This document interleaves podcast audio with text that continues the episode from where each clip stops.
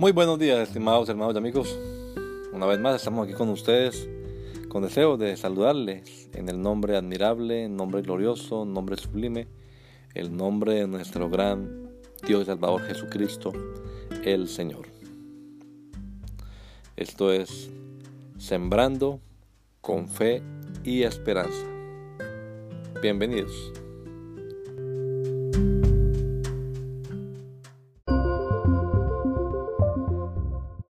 El Santo.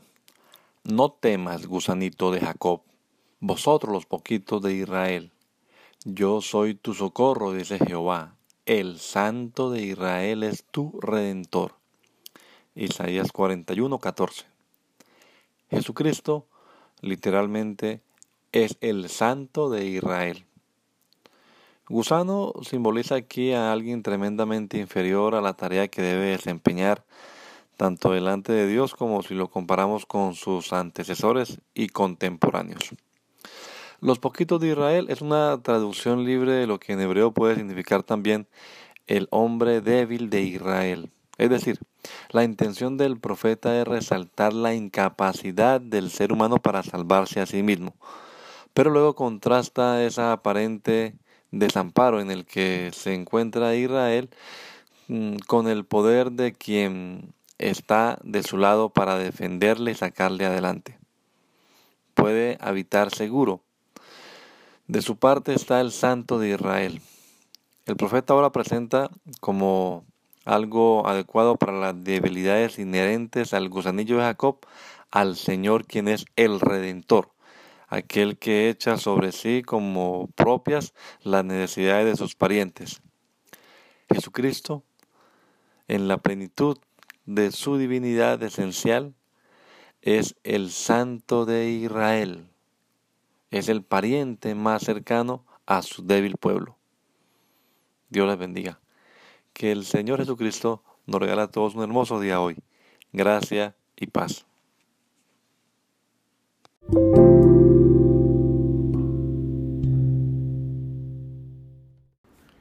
The Holy One. Do not be afraid, you worm Jacob. Little Israel, do not fear, for I myself will help you, declares the Lord, your Redeemer, the Holy One of Israel. Isaiah 41 14. Jesus Christ literally is the Holy One of Israel. Worm here symbolizes someone who is incredibly inferior to the assignment they have to develop, both before God and with their ancestors and contemporaries. Little Israel is a free translation of what in Hebrew can mean the weak man of Israel.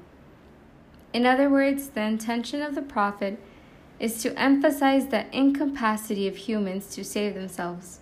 But then he contrasts that apparent abandonment in which Israel finds themselves in with the power of whom is by their side to defend and push them forward. They can live safely because the Holy One of Israel is by their side. The prophet now presents something adequate for the inherent weakness of the worm of Jacob. The Lord, who is their Redeemer, one who casts upon himself the needs of his relatives. Jesus Christ, in his fullness of essential divinity, is the Holy One of Israel. He is the closest relative to his weak people. God bless.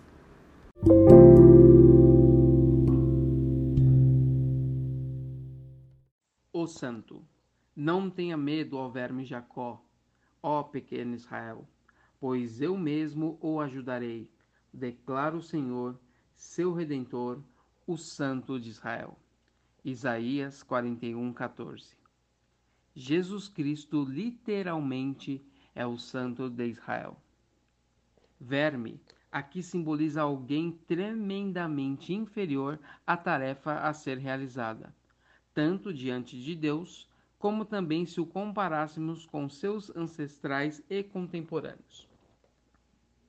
Pequeno Israel é uma tradução livre do hebraico daquilo que também pode significar o homem fraco de Israel.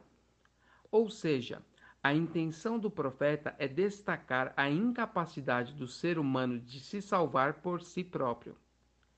Mas o que logo contrasta com o aparente desamparo em que Israel se encontra é o poder daquele que está do seu lado para defendê-lo e levá-lo adiante. Você pode viver em segurança, do seu lado está o Santo de Israel. O profeta agora apresenta-se como algo adequado para as fraquezas inerentes ao verme Jacó.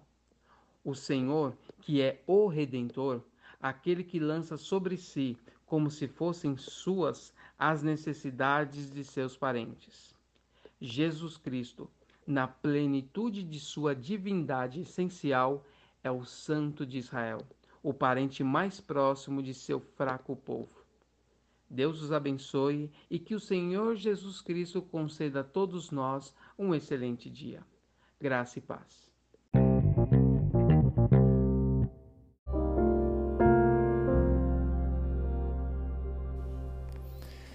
La Iglesia Pentecostal Unida Latinoamericana en Baltimore nos estamos reuniendo en la 8301 Liberty Road. 8301 Liberty Road, Windsor Mill, Maryland 21244 y nuestras reuniones son los días domingo a las 8 de la mañana.